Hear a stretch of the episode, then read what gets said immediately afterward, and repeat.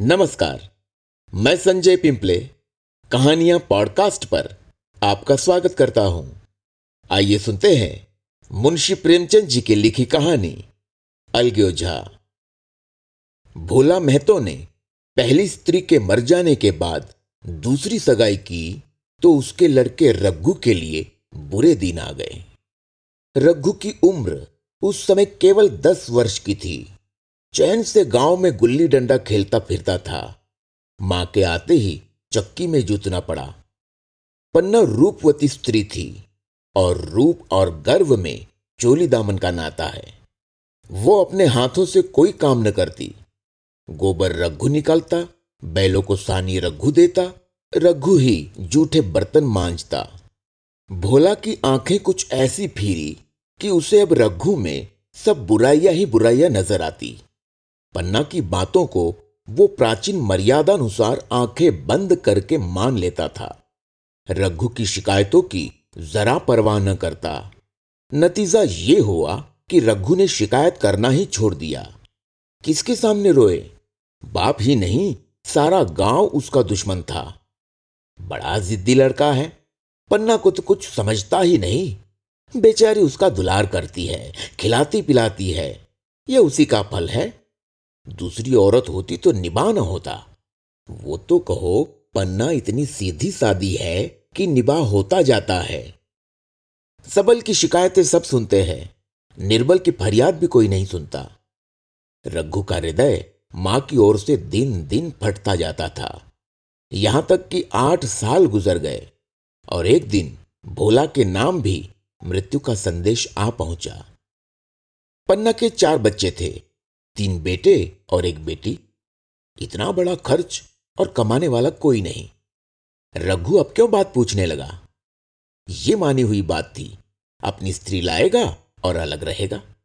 स्त्री आकर और भी आग लगाएगी। पन्ना को चारों ओर अंधेरा ही अंधेरा दिखाई देता था। पर कुछ भी हो, वह रघु की आश्रयित बनकर घर में न रहेगी। जिस घर में उसने राज किया उसमें अब लौंडी न बनेगी।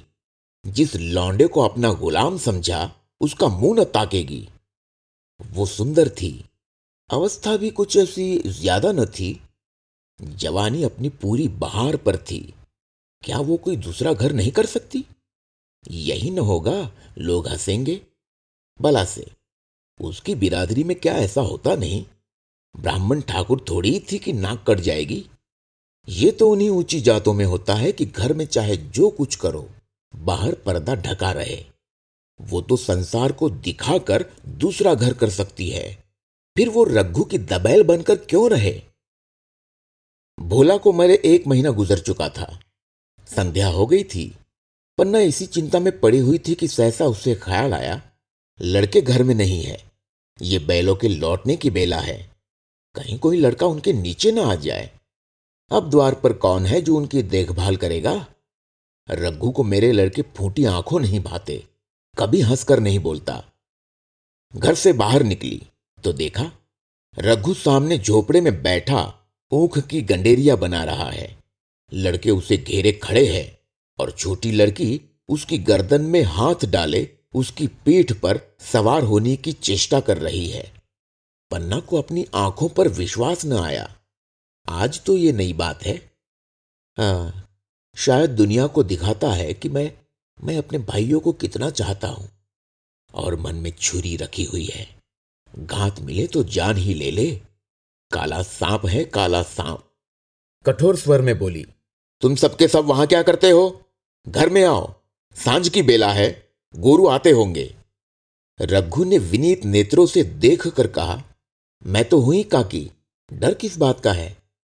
बड़ा लड़का केदार बोला, काकी, रघु दादा ने हमारे लिए दो गाड़ियां बना दी है। ये देख, एक पर हम और खुन्नू बैठेंगे, दूसरी पर लक्ष्मण और झुनिया। दादा दोनों गाड़ियां खींचेंगे। ये कहकर वो एक कोने से दो छोटी छोटी गाड़ियां निकाल लाया। चार चार पहिए लगे थे। बैठने के लिए तख्ते और रोक के लिए दोनों तरफ बाजू थे। पन्ना ने आश्चर्य से पूछा, ये गाड़ियां किसने बनाई? केदार ने चिढ़कर कहा, रघु दादा ने बनाई है, और किसने? भगत के घर से बसूला और रुखानी मांग लाए और चटपट बना दी। खूब दौड़ती है काकी। बैठ खुन्नू, मैं खींचूं। खुन्नू गाड़ी में बैठ गया। केदार खींचने लगा। चर चर शोर हुआ, मानो गाड़ी भी इस खेल में लड़कों के साथ शरीक है। लक्ष्मण ने दूसरी गाड़ी में बैठकर कहा, दादा खींचो। रघु ने जुनिया को भी गाड़ी में बिठा दिया और गाड़ी खींचता हुआ दौड़ा। तीनों लड़के तालियां बजाने लगे। पन्ना चकित नेत्रों से ये दृश्य देख रही थी और सोच रही थी कि ये ये वही रघु है या कोई और। थोड़ी देर के बाद दोनों गाड़ियां लौटी। लड़के घर में जाकर इस यान यात्रा के अनुभव बयान करने लगे। कितने खुश थे सब, मानो हवाई जहाज पर बैठाए हो। कुन्नू ने कहा, काकी सब पेड़ दौड़ रहे थे। लक्ष्मण, और और बचिया कैसे भागी? सबकी सब दौड़ी। केदार, काकी रघु दादा दोनों गाड़ियां एक साथ खींच ले जाते हैं। जुनिया सबसे छोटी थी। उसकी व्यंजना शक्ति उछल कूद और नेत्रों तक परिमित थी। तालियां बजा बजा कर नाच रही थी। खुन्नू, अब हमारे घर गाय भी आ जाएगी काकी। रघु दादा ने गिरधारी से कहा है कि हमें एक गाय ला दो। गिरधारी बोला, कल लाऊंगा। केदार, तीन सेर दूध देती है काकी, खूब दूध पिएंगे। इतने में रघु भी अंदर आ गया। पन्ना ने अवहेलना की दृष्टि से देख कर पूछा, क्यों रघु, तुमने गिरधारी से कोई गाय मांगी है? रघु ने क्षमा प्रार्थना के भाव से कहा, हाँ मांगी तो है, कल लावेगा। पन्ना, रुपए किसके घर से आएंगे ये भी सोचा है? रघु, सब सोच लिया है काकी। मेरी ये मोहर नहीं है, इसके पच्चीस रुपए मिल रहे हैं। पांच रुपए बछिया के मुजरा दे दूंगा, बस गाय अपनी हो जाएगी। पन्ना सन्नाटे में आ गई। अब उसका अविश्वासी मन भी रघु के प्रेम और सज्जनता को अस्वीकार न कर सका। बोली, मोहर क्यों बेचे देते हो? गाय की अभी कौन जल्दी है, हाथ में पैसे हो जाए तो ले लेना। सुना सुना गला अच्छा न लगेगा। इतने दिनों गाय नहीं रही तो क्या लड़के नहीं जिए? रघु दार्शनिक भाव से बोला, बच्चों के खाने पीने के यही दिन है काकी। इस उम्र में न खाया तो फिर क्या खाएंगे? मोहर पहनना मुझे अच्छा भी नहीं मालूम होता। लोग समझते होंगे कि बाप तो मर गया, इसे मोहर पहनने की सूझी है। भोला मैं तो गाय की चिंता ही में चल बसे। न रुपया आए और न गाय मिली, मजबूर थे। रघु ने ये समस्या कितनी सुगमता से हल कर दी। आज जीवन में पहली बार पन्ना को रघु पर विश्वास आया। बोली, जब गहना ही बेचना है तो अपनी मोहर क्यों बेचोगे? मेरी हसूली ले लेना। रघु, नहीं काकी, वो तुम्हारे गले में बहुत अच्छी लगती है। मर्दों को क्या, मोहर पहने या न पहने। पन्ना, चल मैं बूढ़ी हुई, अब हसूली पहनकर क्या करना है? तू अभी लड़का है, तेरा गला अच्छा न लगेगा। रघु मुस्कुरा कर बोला, तुम अभी से कैसे बूढ़ी हो गई? गांव में कौन है तुम्हारे बराबर? रघु की सरल आलोचना ने पन्ना को लज्जित कर दिया। उसके रूखे मुरझाए मुख पर प्रसन्नता की लाली दौड़ गई। पांच साल गुजर गए। रघु का सा मेहनती, ईमानदार, बात का धनी दूसरा किसान गांव में न था। पन्ना की इच्छा के बिना कोई काम न करता। उसकी उम्र अब तेईस साल की हो गई थी। पन्ना बार बार कहती, भैया बहू को विदा कर लाओ, कब तक नैहर में पड़ी रहेगी। सब लोग मुझी को बदनाम करते हैं कि यही बहू को नहीं आने देती। मगर रघु टाल देता था, कहता कि अभी जल्दी क्या है। उसे अपनी स्त्री के रंग ढंग का कुछ परिचय दूसरों से मिल चुका था। ऐसी औरत को घर में लाकर वो अपनी शांति में बाधा नहीं डालना चाहता था। आखिर एक दिन पन्ना ने जिद करके कहा, तो तुम न लाओगे? कह दिया कि अभी कोई अभी कोई जल्दी नहीं। तुम्हारे लिए जल्दी न होगी, मेरे लिए तो जल्दी है। मैं आज आदमी भेजती हूं। पछताओगी काकी, उसका मिजाज अच्छा नहीं है। तुम्हारी बला से, जब मैं उससे बोलूंगी ही नहीं तो क्या हवा से लड़ेगी? रोटियां तो बना लेगी। मुझसे भीतर बाहर का सारा काम नहीं होता। मैं आज बुलाए लेती हूं। बुलाना चाहती हो बुला लो, मगर फिर यह न कहना कि यह मेहरिया को ठीक नहीं करता। उसका गुलाम हो गया। न कहूँगी, जाकर दो साड़ियाँ और मिठाई ले आ। तीसरे दिन मुलिया मैके से आ गई। दरवाजे पर नगाड़े बजे, शहनाइयों की मधुर ध्वनि आकाश में गूंजने लगी। मुंह दिखावे की रस्म अदा हुई। वो इस मरुभूमि में निर्मल जलधारा थी।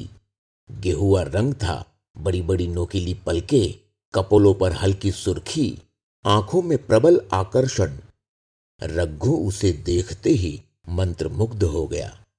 प्रातःकाल पानी का घड़ा लेकर चलती, तब उसका गेहुआ रंग प्रभात की सुनहरी किरणों से कुंदन हो जाता, मानो उषा अपनी सारी सुगंध, सारा विकास और उन्माद लिए मुस्कुराती चली जाती हो। मुलिया मैके से ही जली भुनी आई थी। मेरा शौहर छाती फाड़ कर काम करे और पन्ना रानी बनी बैठी रहे, उसके लड़के रईसजादे बने घूमे। मुलिया से ये बर्दाश्त न होगा। वह किसी की गुलामी न करेगी। अपने लड़के तो अपने होते ही नहीं, भाई किसके होते हैं। जब तक पर नहीं निकलते हैं रघु को घेरे हुए हैं। जो ही जरा सयाने हुए पर झाड़कर निकल जाएंगे, बात भी न पूछेंगे। एक दिन उसने रघु से कहा, तुम्हें इस तरह गुलामी करनी हो तो करो, मुझसे न होगी। रघु, तो फिर क्या करूं, तू ही बता। लड़के तो अभी घर का काम करने लायक भी नहीं है। मुलिया, लड़के रावत के हैं, कुछ तुम्हारे नहीं है। यही पन्ना है जो तुम्हें दाने दाने को तरसाती थी। सब सुन चुकी हूं। मैं लौंडी बनकर न रहूंगी। रुपए पैसे का मुझे हिसाब नहीं मिलता। न जाने तुम क्या लाते हो और वो क्या करती है। तुम समझते हो रुपए घर ही में तो है, मगर देख लेना तुम्हें जो एक फूटी कौड़ी भी मिले। रघु, रुपए पैसे तेरे हाथ में देने लगूं तो दुनिया क्या कहेगी, ये तो सोच। मुलिया, दुनिया जो चाहे कहे, दुनिया के हाथों बिकी नहीं हूं। देख लेना, भाड़ लीप कर हाथ काला ही रहेगा। फिर तुम अपने भाइयों के लिए मरो, मैं क्यों मरूं। रघु ने कुछ जवाब न दिया। उसे जिस बात का भय था वो इतनी जल्द सिर पर आ पड़ी। अब अगर उसने बहुत तत्थोथम्बो किया तो साल छह महीने और काम चलेगा। बस आगे यह डोंगा चलता नजर नहीं आता। बकरे की मां कब तक खैर मनाएगी। एक दिन पन्ना ने महुए का सुखावन डाला। बरसात शुरू हो गई थी। बखार में अनाज गीला हो रहा था।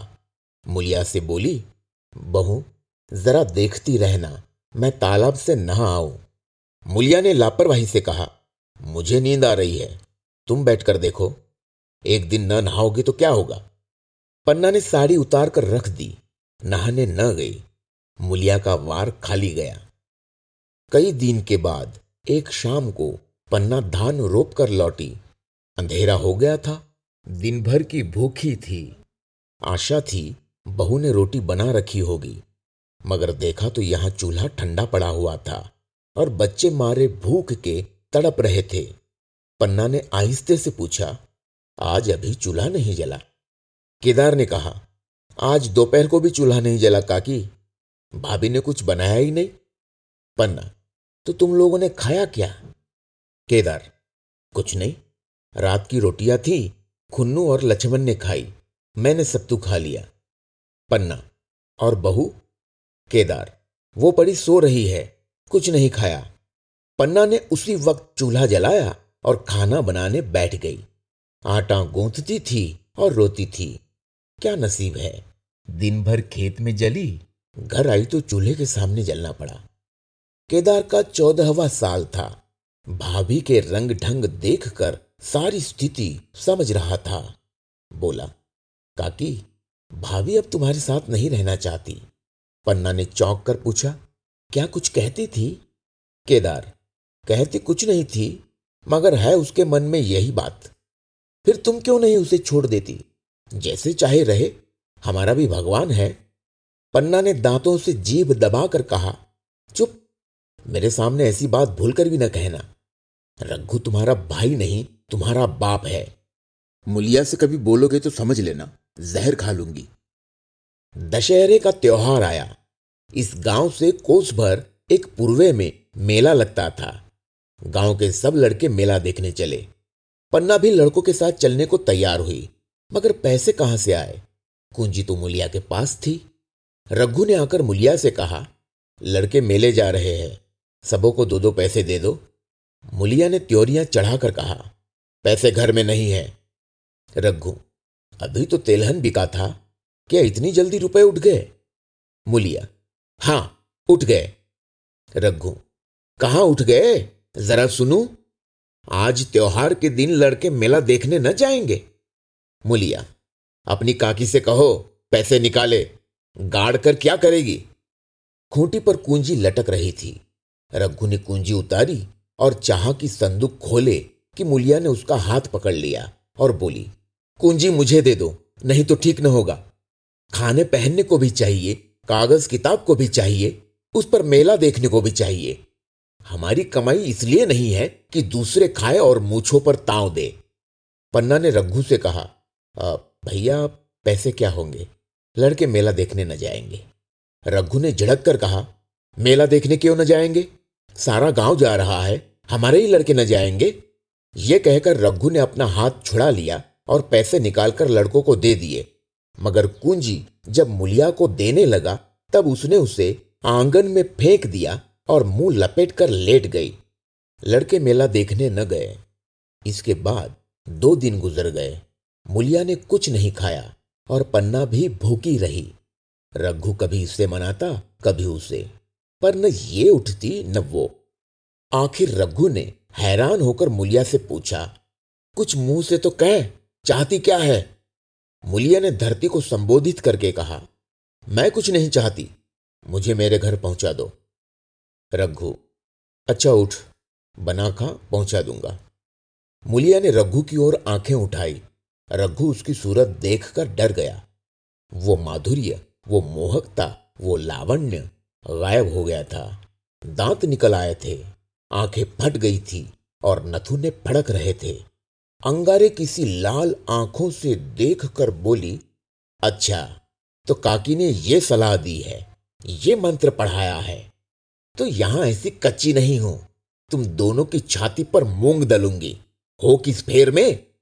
रघु, अच्छा अच्छा तो मूंग ही दल लेना, कुछ खा पी लेगी तभी तो मूंग दल सकेगी। मुलिया, अब तो तभी मुंह में पानी डालूंगी जब घर अलग हो जाएगा। बहुत झेल चुकी, बहुत झेल चुकी, अब नहीं झेला जाता। रघु सन्नाटे में आ गया। एक मिनट तक उसके मुंह से आवाज ही न निकली। अलग होने की उसने स्वप्न में भी कल्पना न की थी। उसने गांव में दो चार परिवारों को अलग होते देखा था। वह खूब जानता था कि रोटी के साथ लोगों के हृदय भी अलग हो जाते हैं, अपने हमेशा के लिए गैर हो जाते हैं, फिर उनमें वही नाता रह जाता है जो गांव के और आदमियों में। रघु ने मन में ठान लिया था कि इस विपत्ति को घर में न आने दूंगा, मगर होनहार के सामने उसकी एक न चली।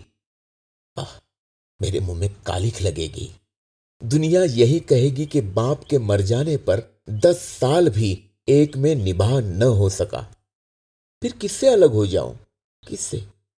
जिनको गोद में खिलाया, जिनको बच्चों की तरह पाला, जिनके लिए तरह तरह के कष्ट झेले, उन्हीं से अलग हो जाऊं, अपने प्यारों को घर से निकाल बाहर करूं। उसका गला फंस गया। कांपते हुए स्वर में बोला, तू क्या चाहती है कि मैं अपने भाइयों से अलग हो जाऊं? भला सोच तो सोच, कहीं मुंह दिखाने लायक रहूंगा। मुलिया, तो मेरा इन लोगों के साथ निभाव न होगा। रघु, तो तू अलग हो जा, मुझे अपने साथ क्यों घसीटती है? मुलिया, तो मुझे क्या तुम्हारे घर में मिठाई मिलती है, मेरे लिए क्या संसार में जगह नहीं है? रघु, तेरी जैसी मर्जी, यहां चाहे रह, मैं अपने घर वालों से अलग नहीं हो सकता। जिस दिन घर में दो चूल्हे जलेंगे उस दिन मेरे कलेजे के दो टुकड़े हो जाएंगे। मैं ये चोट नहीं सह सकता। तुझे जो तकलीफ हो वो मैं दूर कर सकता हूं। माल असबाब की मालकिन तू ही है, अनाज पानी तेरे ही हाथ है। अब रह क्या गया है? अगर कुछ काम धंधा करना नहीं चाहती मत कर। भगवान ने मुझे समाई दी होती तो मैं तुझे तिनका तक उठाने न देता। तेरे ये सुकुमार हाथ पांव मेहनत मजदूरी करने के लिए बनाए ही नहीं गए हैं, मगर क्या करूं, अपना कुछ बस ही नहीं है। फिर भी तेरा जी कोई काम करने को न चाहे तो मत कर, मगर मुझसे अलग होने को न कह। तेरे पैरों पड़ता हूं, मुझसे अलग होने को न कहे। मुलिया ने सिर से आंचल खिसकाया और जरा समीप आकर बोली, मैं काम करने से नहीं डरती, न बैठे बैठे खाना चाहती हो, मगर मुझसे किसी की धौंस नहीं सही जाती। तुम्हारी ही काकी घर का कामकाज करती है तो अपने लिए करती है, अपने बाल बच्चों के लिए करती है, मुझ पर कुछ एहसान नहीं करती, फिर मुझ पर धौंस क्यों जमाती है? उन्हें अपने बच्चे प्यारे होंगे, मुझे तो तुम्हारा आसरा है। मैं अपनी आंखों से ये नहीं देख सकती कि सारा घर तो चैन करे, जरा जरा से बच्चे तो दूध पिए, और जिसके बलबूते पर यह गृहस्थी बनी हुई है वह मट्ठे को तरसे, कोई कोई उसका पूछने वाला न हो। जरा अपना मुंह तो देखो कैसी सूरत निकल आई है। औरों के तो चार बरस में अपने पट्टे तैयार हो जाएंगे, तुम तो दस साल खाट पर पड़ जाओगे। बैठ जाओ, खड़े क्यों हो? क्या मारकर भागोगे?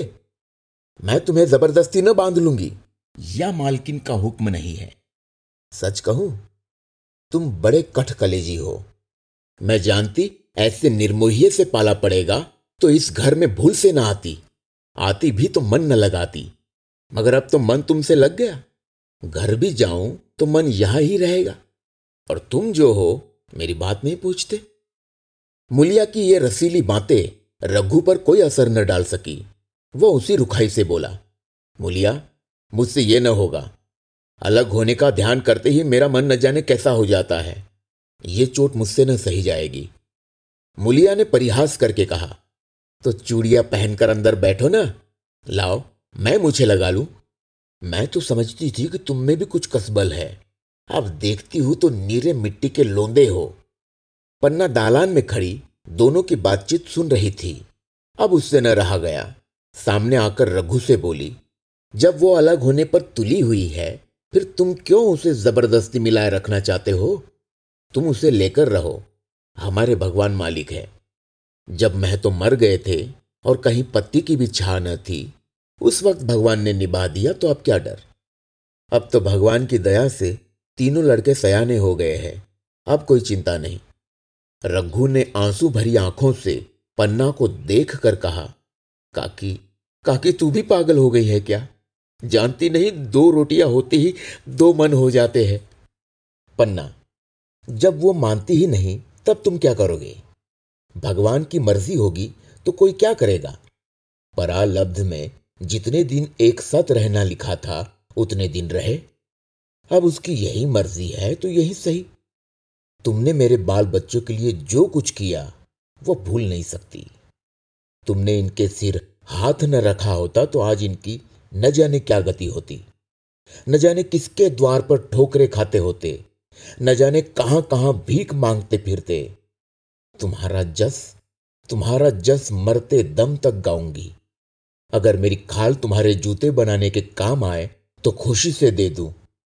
चाहे तुमसे अलग हो जाऊं, पर जिस घड़ी पुकारोगे कुत्ते की तरह दौड़ी आऊंगी।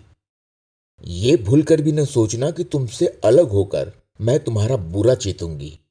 जिस दिन तुम्हारा अनभल मेरे मन में आएगा उसी दिन विष खाकर मर जाऊंगी। भगवान करे तुम दूधो नहाओ, पूतो फलो, मरते दम तक यही आशीष मेरे रोए रोए से निकलती रहेगी। और अगर लड़के भी अपने बाप के हैं तो मरते दम तक तुम्हारा पोस मानेंगे। ये कहकर पन्ना रोती हुई वहां से चली गई। रघु वहीं मूर्ति की तरह बैठा रहा। आसमान की ओर टकटकी लगी थी और आंखों से आंसू बह रहे थे। पन्ना की बातें सुनकर मुलिया समझ गई थी कि अपने पौ बारह है। चटपट उठी, घर में झाड़ू लगाई, चूल्हा जलाया और कुएं से पानी लाने चली। उसकी टेक पूरी हो गई थी। गांव में स्त्रियों के दो दल होते हैं, एक बहुओं का, दूसरा सासों का। बहुएं सलाह और सहानुभूति के लिए अपने दल में जाती है और सासें अपने में। दोनों की पंचायतें अलग होती है। मुलिया को कुएं पर दो तीन बहुएं मिल गई। एक ने पूछा, आज तो तुम्हारी बुढ़िया बहुत रो धो रही थी। मुलिया ने विजय के गर्व से कहा, इतने दिनों से घर की मालकिन बनी हुई है, राजपाट छोड़ते किसे अच्छा लगता है? बहन, मैं उनका बुरा नहीं चाहती, लेकिन एक आदमी की कमाई में कहाँ तक बरकत होगी?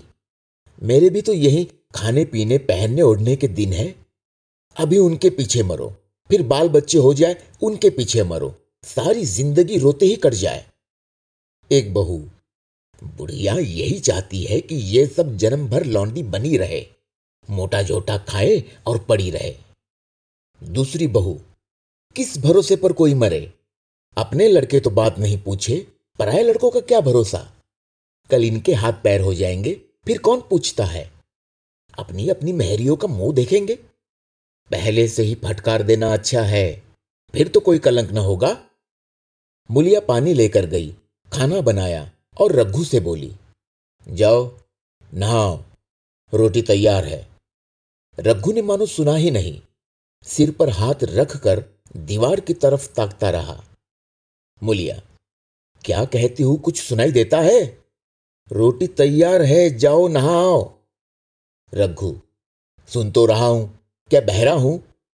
रोटी तैयार है तो जाकर खा ले, मुझे भूख नहीं है। मुलिया ने फिर नहीं कहा, जाकर चूल्हा बुझा दिया, रोटियां उठाकर छींके पर रख दी और मुंह ढांक कर लेटी रही। जरा देर में पन्ना आकर बोली, खाना तैयार है, नहा धोकर खा लो, बहू भी भूखी होगी। रघु ने झुंझलाकर कहा, काकी तू घर में रहने देगी कि मुंह में कालिख लगाकर कहीं निकल जाऊं? खाना तो खाना ही है, आज न खाऊंगा कल खाऊंगा, लेकिन अभी मुझसे न खाया जाएगा। केदार क्या अभी मदरसे से नहीं आया? पन्ना, अभी तो नहीं आया, आता ही होगा। पन्ना समझ गई कि जब तक वह खाना बनाकर लड़कों को न खिलाएगी और खुद न खाएगी, रघु न खाएगा। इतना ही नहीं, उसे रघु से लड़ाई करनी पड़ेगी, उसे जलीकटी सुनानी पड़ेगी, उसे ये दिखाना पड़ेगा कि मैं ही उससे अलग होना चाहती हूं, नहीं तो वो इसी चिंता में घुल घुल कर प्राण दे देगा। ये सोचकर उसने अलग चूल्हा जलाया और खाना बनाने लगी। इतने में केदार और खुन्नू मदरसे से आ गए। पन्ना ने कहा, आओ बेटा खा लो, रोटी तैयार है। केदार ने पूछा, भैया को भी बुला लूं ना? पन्ना, तुम आकर खा लो, उसकी रोटी बहू ने अलग बनाई है। खुन्नू, जाकर भैया से पूछना हो। पन्ना, जब उनका जी चाहेगा खाएंगे, तू बैठकर खा, तुझे इन बातों से क्या मतलब? जिसका जी चाहेगा खाएगा, जिसका जी न चाहेगा न खाएगा। जब वो और उसकी बीवी अलग होने पर तुले हुए हैं तो कौन मनाए? केदार, तो क्यों अम्मा जी, क्या हम अलग घर में रहेंगे? पन्ना, उनका जी चाहे एक घर में रहे, जी चाहे आंगन में दीवार डाल ले। खुन्नू ने दरवाजे पर आकर झांका, सामने फूस की झोपड़ी थी, वहीं खाट पर पड़ा रघु नारियल पी रहा था। खुन्नू, भैया तो अभी नारियल लिए बैठे हैं। पन्ना, जब जी चाहेगा खाएंगे। केदार, भैया ने भाभी को डांटा नहीं? मुलिया अपनी कोठरी में पड़ी सुन रही थी, बाहर आकर बोली, भैया ने तो नहीं डांटा, अब तुम आकर डांटो। केदार के चेहरे का रंग उड़ गया, फिर जबान न खोली। तीनों लड़कों ने खाना खाया और बाहर निकले। लू चलने लगी थी। आम के बाग में गांव के लड़के लड़कियां हवा से गिरे हुए आम चुन रहे थे। केदार ने कहा, आज हम भी आम चुनने चले, खूब आम गिर रहे हैं। खुन्नू, दादा जो बैठे हैं। लक्ष्मण, मैं न जाऊंगा, दादा घुड़केंगे। केदार, वो तो अब अलग हो गए। लक्ष्मण, तो अब हमको कोई मारेगा तब भी दादा न बोलेंगे। केदार, वाह, तब क्यों न बोलेंगे। रघु ने तीनों लड़कों को दरवाजे पर खड़े देखा, पर कुछ बोला नहीं। पहले तो वह घर के बाहर निकलते ही उन्हें डांट बैठता था, पर आज पर आज वह मूर्ति के समान निश्चल बैठा रहा। अब लड़कों को कुछ साहस हुआ, कुछ दूर और आगे बढ़े। रघु अब भी न बोला, कैसे बोले? वो सोच रहा था, काकी ने लड़कों को खिला पिला दिया, मुझसे पूछा तक नहीं, क्या उसकी आंखों पर भी पर्दा पड़ गया है? अगर मैंने लड़कों को पुकारा और वो न आए तो मैं उनको मार पीट तो न सकूंगा। लू में सब मारे मारे फिरेंगे, कहीं बीमार न पड़ जाए। उसका दिल मसोस कर रह जाता था, लेकिन मुंह से कुछ न कह सकता था। लड़कों ने देखा कि ये बिल्कुल नहीं बोलते तो निर्भय होकर चल पड़े।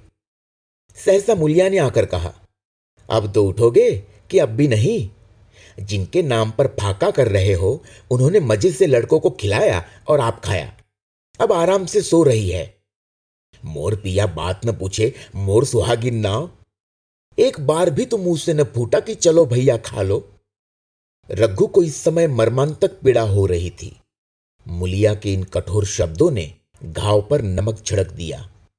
दुखित नेत्रों से देख कर बोला, तेरी जो मर्जी थी वही तो हुआ, अब जा ढोल बजा।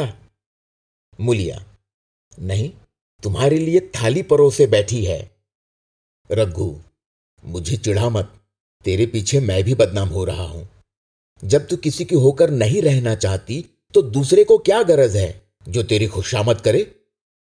जाकर काकी से पूछ, लड़के आम चुनने गए हैं, उन्हें पकड़ लाऊं। मुलिया अंगूठा दिखाकर बोली, ये जाता है, तुम्हें सौ बार गरज हो जाकर पूछो। इतने में पन्ना भी भीतर से निकल आई।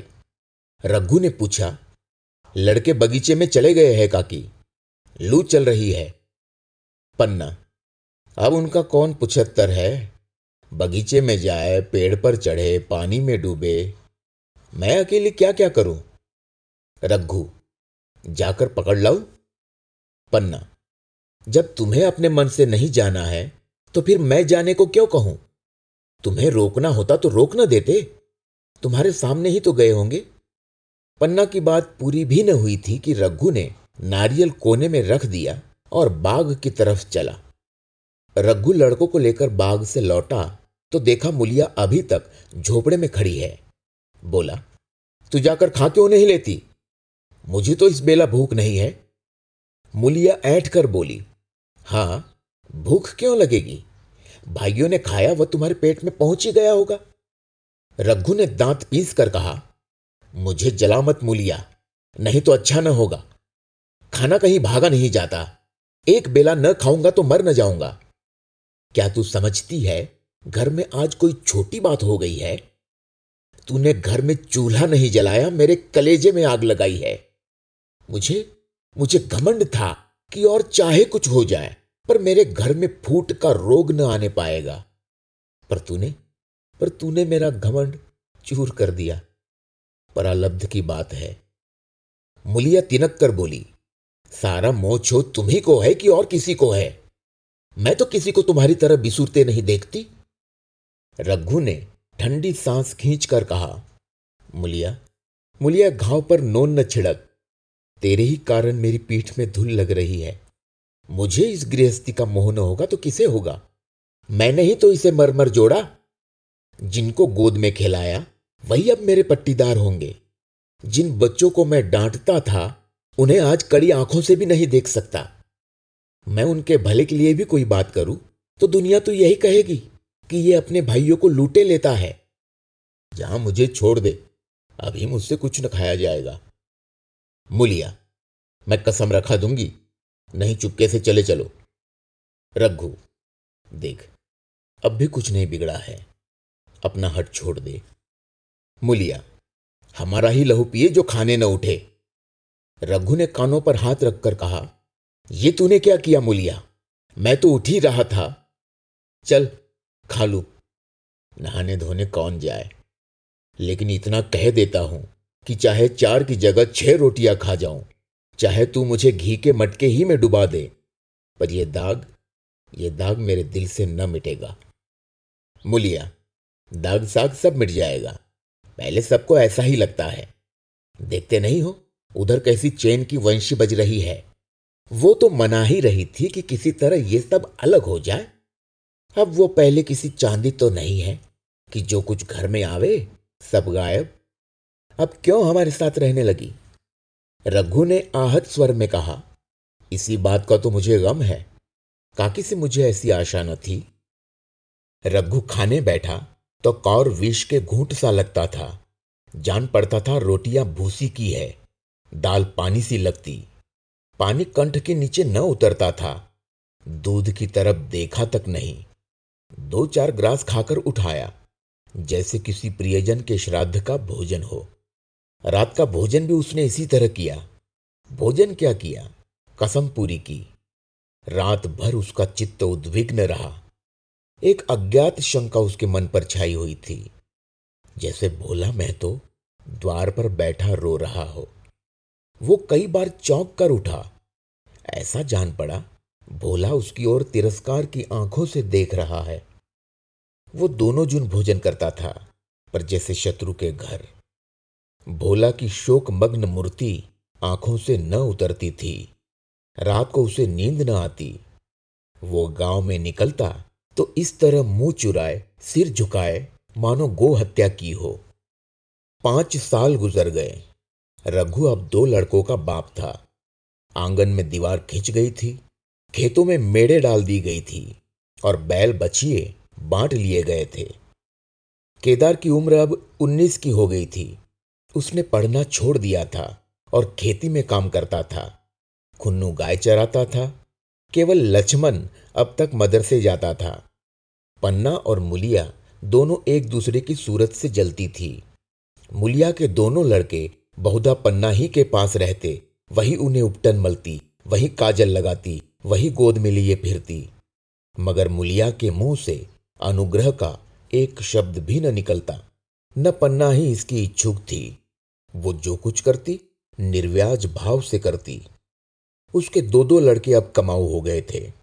लड़की खाना पका लेती थी, वह खुद ऊपर का कामकाज कर लेती। इसके विरुद्ध रघु अपने घर का अकेला था, वो भी दुर्बल, अशक्त और जवानी में बूढ़ा। अभी आयु तीस वर्ष से अधिक न थी, लेकिन बाल खिचड़ी हो गए थे, कमर भी झुक चली थी, खांसी ने जीर्ण कर रखा था। देखकर दया आती थी। और खेती पसीने की वस्तु है। खेती की जैसी सेवा होनी चाहिए वह उससे न हो पाती। फिर अच्छी फसल कहाँ से आती? कुछ ऋण भी हो गया था। वो चिंता और भी मारे डालती थी। चाहिए तो ये था कि अब उसे कुछ आराम मिलता। इतने दिनों के निरंतर परिश्रम के बाद सिर का बोझ कुछ हल्का होता। लेकिन मुलिया की स्वार्थपरता और अदूरदर्शिता ने लहराती हुई खेती उजाड़ दी। अगर सब एक साथ रहते तो वो अब तक पेंशन पा जाता। मजे में द्वार पर बैठा हुआ नारियल पीता। भाई काम करते, वह सलाह देता। मैं तो बना फिरता, कहीं किसी के झगड़े चुकाता, कहीं साधु संतों की सेवा करता। वो अवसर हाथ से निकल गया। अब तो चिंता भार दिन दिन बढ़ता जाता था। आखिर उसे धीमा धीमा ज्वर रहने लगा। हृदयशूल चिंता, कड़ा परिश्रम और अभाव का यही पुरस्कार है। पहले कुछ परवाह न की, समझा आप ही आप अच्छा हो जाएगा। मगर कमजोरी बढ़ने लगी तो दवा की फिक्र हुई। जिसने जो बता दिया खा लिया। डॉक्टरों और वैद्यों के पास जाने की सामर्थ्य कहा, और सामर्थ्य भी होती तो रुपए खर्च कर देने के सिवा और नतीजा ही क्या था। जीर्ण ज्वर की औषधि आराम और पुष्टिकारक भोजन है। न वह बसंत मालती का सेवन कर सकता था और न आराम से बैठकर बलवर्धक भोजन कर सकता था। कमजोरी बढ़ती ही गई। पन्ना को अवसर मिलता तो वो आकर उसे तसल्ली देती, लेकिन उसके लड़के अब रघु से बात भी न करते थे। दवा दारू तो क्या करते, उसका और मजाक उड़ाते। भैया समझते थे कि हम लोगों से अलग होकर सोने और ईंट रख लेंगे। भाभी भी समझती थी सोने से लग जाऊंगी। अब देखे अब देखे कौन पूछता है। सिसक सिसक कर न मरे तो कह देना। बहुत हाय हाय भी अच्छी नहीं होती। आदमी उतना काम करे जितना हो सके, ये नहीं कि रुपए के लिए जान दे दे। पन्ना कहती, रघु बेचारे का कौन दोष है। केदार कहता, चल मैं खूब समझता हूं। भैया की जगह मैं होता तो डंडे से बात करता। मजाक थी कि औरत यो जिद करती। ये सब भैया की चाल थी, सब सदी भदी बात थी। आखिर एक दिन रघु का टिमटिमाता हुआ जीवन दीपक बुझ गया। मौत ने सारी चिंताओं का अंत कर दिया। अंत समय उसने केदार को बुलाया था, पर केदार को ऊँख में पानी देना था। डरा कहीं दवा के लिए न भेज दे, बहाना बना दिया। मुलिया का जीवन अंधकारमय हो गया। जिस भूमि पर उसने मंसूबों की दीवार खड़ी की थी वो नीचे से खिसक गई थी। जिस खूंटे के बल पर वो उछल रही थी वह उखड़ गया था। गांव वालों ने कहना शुरू किया, ईश्वर ने कैसा तत्काल दंड दिया। बेचारी मारे लाज के अपने दोनों बच्चों को लिए रोया करती। गांव में किसी को मुंह दिखाने का साहस न होता। प्रत्येक प्राणी उससे ये कहता हुआ मालूम होता था, मारे घमंड के धरती पर पांव न रखती थी। आखिर सजा मिल गई कि नहीं? अब इस घर में कैसे निर्वाह होगा? वो किसके सहारे रहेगी? किसके बल पर खेती होगी? बेचारा रघु बीमार था, दुर्बल था, पर जब तक जीता रहा अपना काम करता रहा। मारे कमजोरी के कभी कभी सिर पकड़कर बैठ जाता और जरा दम लेकर फिर हाथ चलाने लगता था। सारी खेती तहस नहस हो रही थी, उसे कौन संभालेगा? अनाज की डांठें खलिहान में पड़ी थी, ऊख अलग सूख रही थी। वो अकेली क्या क्या करेगी? फिर सिंचाई अकेले आदमी का तो काम नहीं। तीन तीन मजदूरों को कहां से लाए? गांव में मजदूर थे ही कितने। आदमियों के लिए खींचातानी हो रही थी, क्या करे क्या न करे। इस तरह तेरह दिन बीत गए। क्रियाकर्म से छुट्टी मिली। दूसरे ही दिन सवेरे मुलिया ने दोनों बालकों को गोद में उठाया और अनाज मारने चली।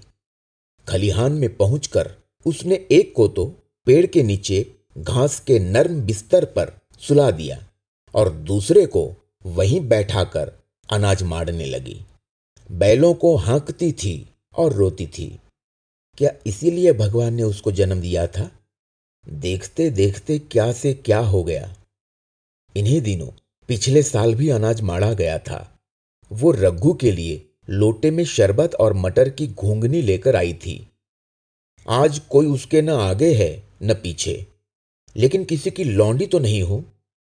उसे अलग होने का अब भी पछतावा नहीं था। एकाएक छोटे बच्चे का रोना सुनकर उसने उधर ताका तो बड़ा लड़का उसे चुमकार कर कह रहा था, भैया चुप रहो चुप रहो। धीरे धीरे उसके मुंह पर हाथ फेरता था और चुप कराने के लिए विकल था। जब बच्चा किसी तरह चुप न हुआ तो वह खुद उसके पास लेट गया और उसे छाती से लगाकर प्यार करने लगा। मगर जब ये प्रयत्न भी सफल न हुआ तो वो रोने लगा। उसी समय पन्ना दौड़ी आई और छोटे बालक को गोद में उठाकर प्यार करती हुई बोली, लड़कों को मुझे क्यों न दे आई बहू? हाय हाय, बेचारा धरती पर पड़ा लोट रहा है। जब मैं मर जाऊं तो जो चाहे करना, अभी तो जीती हूं। अलग हो जाने से बच्चे तो नहीं अलग हो गए? मुलिया ने कहा, तुम्हें भी तो छुट्टी नहीं थी अम्मा, क्या करती? पन्ना, तो तुझे यहां आने की ऐसी क्या जल्दी थी? डांट मार न जाती? तीन तीन लड़के तो है, और किस दिन काम आएंगे? केदार तो कल ही मारने को कह रहा था, पर मैंने कहा पहले ऊख में पानी दे लो फिर आज मारना। मड़ाई तो दस दिन बाद भी हो सकती है। ऊख की सिंचाई न हुई तो सूख जाएगी। कल से पानी चढ़ा हुआ है, परसों तक खेत पूरा हो जाएगा, तब मड़ाई हो जाएगी। तुझे विश्वास न आएगा, जब से भैया मरे हैं केदार को बड़ी चिंता हो गई है। दिन में सौ सौ बार पूछता है, भाभी बहुत रोती तो नहीं है? देख, लड़के भूखे तो नहीं है? कोई लड़का रोता है तो दौड़ा आता है, देख अम्मा क्या हुआ, बच्चा क्यों रोता है? कल रोकर बोला, अम्मा मैं जानता कि भैया इतनी जल्दी चले जाएंगे तो उनकी कुछ सेवा कर लेता। कहाँ जगाए जगाए उठता था, अब देखती हो पहर रात से उठकर काम में लग जाता है। खुन्नू कल जरा सा बोला, पहले हम अपनी ऊख में पानी दे लेंगे तब भैया की ऊख में पानी देंगे। इस पर केदार ने ऐसा डांटा कि खुन्नू के मुंह से फिर बात न निकली। बोला, कैसी तुम्हारी और कैसी हमारी ऊख?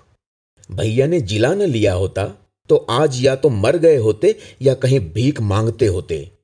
आज तुम बड़े ऊख वाले बने हो। ये उन्हीं का पुण्य प्रताप है कि आज भले आदमी बने बैठे हो। परसों रोटी खाने बुलाने गई तो मड़ैया में बैठा रो रहा था। पूछा क्यों रोता है? तो बोला, अम्मा भैया इसी अलग्योजा के दुख से मर गए, नहीं तो अभी अभी उनकी उम्र ही क्या थी। ये उस वक्त न सूझा, नहीं तो उनसे क्यों बिगाड़ करते। ये कहकर पन्ना ने मुलिया की ओर संकेतपूर्ण दृष्टि से देखकर कहा, तुम्हें वो अलग न रहने देगा बहू। कहता है भैया हमारे लिए मर गए, तो हम भी उनके बाल बच्चों के लिए मर जाएंगे। मुलिया की आंखों से आंसू जारी थे। पन्ना की बातों में आज सच्ची वेदना, सच्ची सांत्वना, सच्ची चिंता भरी हुई थी। मुलिया का मन कभी उसकी ओर इतना आकर्षित न हुआ था। जिनसे उसे व्यंग्य और प्रतिकार का भय था, वे इतने दयालु, इतने शुभेच्छु हो गए थे। आज पहली बार उसे अपनी स्वार्थपरता पर लज्जा आई। पहली बार आत्मा ने अलग्योझे पर धिक्कारा। इस घटना को हुए पांच साल गुजर गए। पन्ना आज बूढ़ी हो गई है। केदार घर का मालिक है, मुलिया घर की मालकिन है। खुन्नू और लक्ष्मण के विवाह हो चुके हैं, मगर केदार अभी तक कमा रहा है। कहता है, मैं विवाह न करूंगा। कई जगहों से बातचीत हुई, कई सगाइयाँ आई, पर उसने हामी न भरी। पन्ना ने कंपे लगाए, जाल फैलाए, पर वो न फंसा। कहता, औरत से कौन सुख। मेहरिया घर में आई और आदमी का मिजाज बदला। फिर जो कुछ है वो मेहरिया है। माँ बाप, भाई बंधु सब पर आए है। जब भैया जैसे आदमी का मिजाज बदल गया तो फिर दूसरों की क्या गिनती। दो लड़के भगवान के दिए हैं, और क्या चाहिए। बिना ब्याह किए दो बेटे मिल गए, इससे बढ़कर और क्या होगा। जिसे अपना समझो वो अपना है, जिसे गैर समझो वो गैर है। एक दिन पन्ना ने कहा, तेरा वंश कैसे चलेगा। केदार, मेरा वंश तो चल रहा है, दोनों लड़कों को अपना ही समझता हूं। पन्ना, समझने ही पर है तो तू मुलिया को भी अपनी मेहरिया समझता होगा। केदार ने झेपते हुए कहा, अब तुम तो गाली देती हो अम्मा। पन्ना, गाली कैसी, तेरी भाभी ही तो है।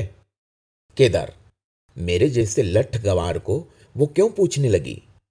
पन्ना, तू करने को कहे तो मैं उससे पूछूं। केदार, नहीं मेरी अम्मा, कहीं रोने गाने न लगे।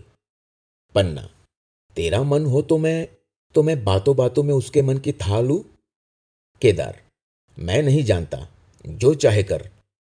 पन्ना केदार के मन की बात समझ गई। लड़के का दिल मुलिया पर आया हुआ है, पर संकोच और भय के मारे कुछ नहीं कहता। उसी दिन उसने मुलिया से कहा, क्या करूं बहू, मन की लालसा मन में ही रह जाती है। केदार का घर भी बस जाता तो मैं निश्चिंत हो जाती। मुलिया, वो तो करने को ही नहीं कहते। पन्ना, कहता है, ऐसी औरत मिले जो घर में मेल से रहे तो कर लूं। मुलिया, ऐसी औरत कहाँ मिलेगी, कहीं ढूंढो। पन्ना, मैंने तो ढूंढ लिया है। मुलिया, सच, किस गांव की है। पन्ना, अभी न बताऊंगी, मुदा ये जानती हूं कि उससे केदार की सगाई हो जाए तो घर बन जाए और केदार की जिंदगी भी सफल हो जाए। न जाने लड़की मानेगी कि नहीं। मुलिया, मानेगी क्यों नहीं अम्मा, ऐसा सुंदर कमाऊ सुशील वर और कहाँ मिल जाता है। उस जन्म का कोई साधु महात्मा है, नहीं तो लड़ाई झगड़े के डर से कौन बिन ब्याह रहता है। कहाँ रहती है, मैं जाकर उसे मना लाऊंगी। पन्ना, तू चाहे तो उसे मना ले, तेरे ही ऊपर है। मुलिया, मैं आज ही चली जाऊंगी अम्मा, उसके पैरों पड़कर मना लाऊंगी। पन्ना, बता दूं, वह तू ही है। मुलिया लजाकर बोली, तुम तो अम्मा जी गाली देती हो। पन्ना, गाली कैसी, देवर ही तो है। मुलिया, मुझ जैसी बुढ़िया को वो क्यों पूछेंगे। पन्ना, वो तुझी पर दांत लगाए बैठा है, तेरे सिवा कोई और उसे भाती ही नहीं। डर के मारे कहता नहीं, पर उसके मन की बात मैं जानती हूं। वैधव्य के शोक से मुरझाया हुआ मुलिया का पीत वदन कमल की भांति अरुण हो उठा। दस वर्षों में जो कुछ खोया था वह इसी एक क्षण में मानो ब्याज के साथ मिल गया। वही लावण्य, वही विकास, वही आकर्षण, वही लोच।